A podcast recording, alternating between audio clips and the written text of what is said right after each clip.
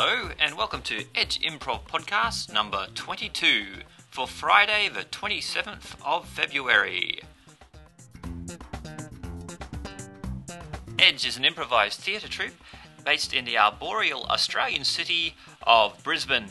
And each episode of the podcast, you'll be hearing skits and scenes from throughout our history. I'm Brad Daniels, the director of the troupe.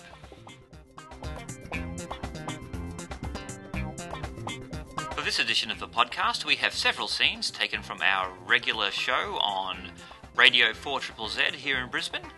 The first up features myself and Kevin Whittle.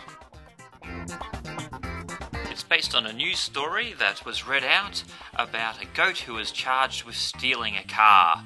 The hook for this scene is that it's an ABC scene. That means that each time the next person speaks, they must start their sentence with the next letter of the alphabet. So you can keep track of this at home and score us as we go along. The starting letter we got was R. Right. When did you first realize the goat was trying to rob your house? 6th of February. Today. Today?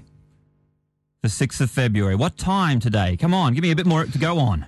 Up at dawn, an hour later, so about 6 o'clock. Very good. Six o'clock in the morning. Okay, so we're getting somewhere.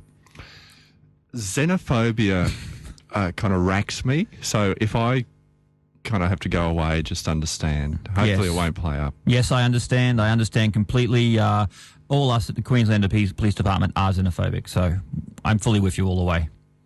Zounds! what what was that last bit?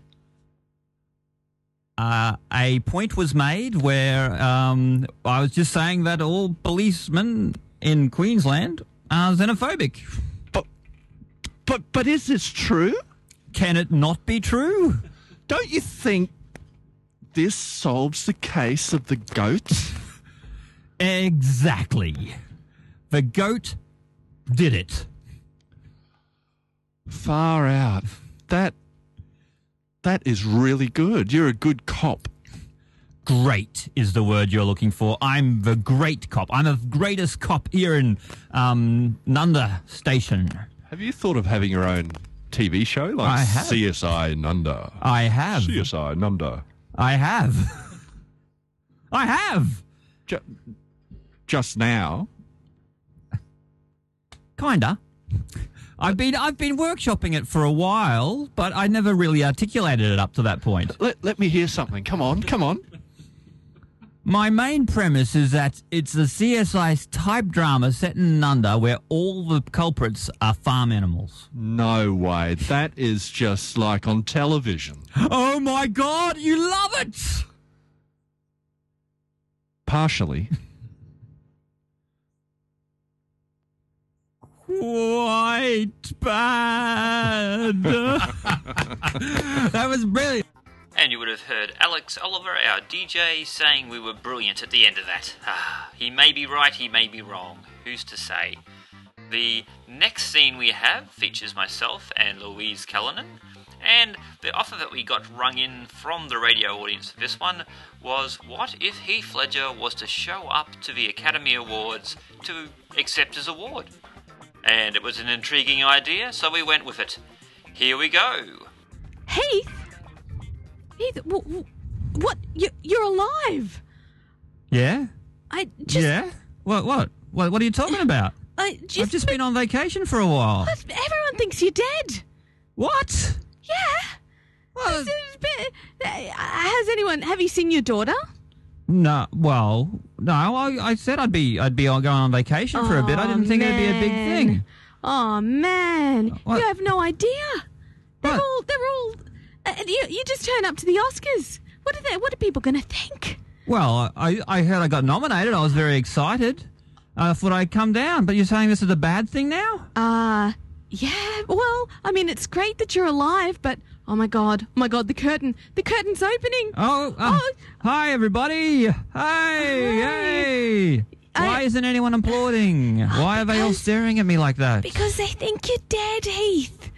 They think but you're uh, dead. I'm okay. I, I've got to go. I'm supposed to go out and present this this award to, to Jack Nicholson for the for the you know most sleazy man in Hollywood. Oh, okay. and uh, and I, I I I just don't you know it, it's really awkward here. Later, in Heath Ledger's underground headquarters. I can't believe this happened. Heath, darling, I'm sure we can spin this somehow. No, no. They don't love me. They only love me because I wasn't around anymore. I didn't think I was that good a joker. I Uh, oh, you're wonderful, darling. You know I, I'm your publicist, and I'll always tell you the truth. I'm. I, I know you will, but I, I am going to go out on myself. I took your advice on going on that holiday, and look how that turned out. Mm, I know. How could that possibly have happened that everybody would think you were dead? Yeah, I don't know. I think it might have been your plan, Well- Louis. Well, darling, maybe I might have insinuated. Try and get me an Oscar. May, perhaps. Well, it's just that you know I was a little concerned that you weren't doing as weren't raking in the kind of dollars that you used to. You, you seem to have this penchant for independent films, and I, you know, we we can't have that, darling. I'm an actor. I must expand my craft, and now, thanks to you, I'm an outcast. So I'll show you, and I'll show them. I'll show all of them. They thought I was a good joker. Wait till I become a real life supervillain. And that's what could have happened, but didn't, uh, because I watched the Oscars and that did not happen. But that was uh, a bit of fun. Okay, to finish up our podcast today, I have one final snippet which was taken from the same show as the last one we just heard. Somebody wanted to see what would happen if one of us was to whisper in the other's ear while that other ear recited what we were saying as though it was a William Burroughs story, with Alex providing background music for the whole shebang. We gave it a go, and it came out pretty good. So, here it is. Uh, this is called William Burroughs uh, Lives. William Burroughs Lives. Take it William away. S. Burroughs Lives.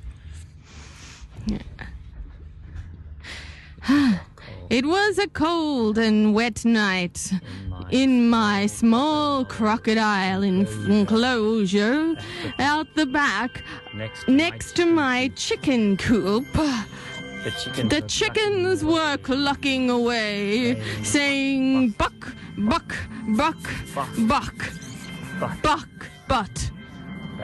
They didn't say anything when the crocodile came out and opened its large jaws, snapping.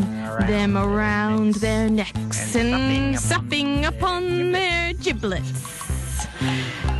Now, Now I do have a a crocodile enclosure, but no ch- chickens um, because the chicken coop is now home to my crocodiles. Hmm. That's what life is like. Weird but fun. Well, that's our show for today, so I'll do my regular wrap up and I'll say thanks to everyone involved, including Kevin Whittle, Louise Callinan, and of course Alex and the crew at 4 Triple Z. So if you want to check us out every second Friday from 5 o'clock on 4 Triple Z 102.1 FM in Brisbane. The next couple of weeks, we will be down in Adelaide for the Adelaide Fringe Festival, where we will be performing our It Came From Somewhere Else show. It's a B movie improvised comedy. If you're in the area, you might want to check it out. Go to adelaidefringe.com.au for details, or check out edgeimprov.com for all the inside poop on what we're up to. I will point out, as per usual, that everything in this podcast is copyright its creators, 2009, and uh, we have all our rights reserved in case we need to go there later on. Yeah, so if you're going to do a story about Heath Ledger becoming a supervillain, well then, yeah, just make it different from ours, I suppose.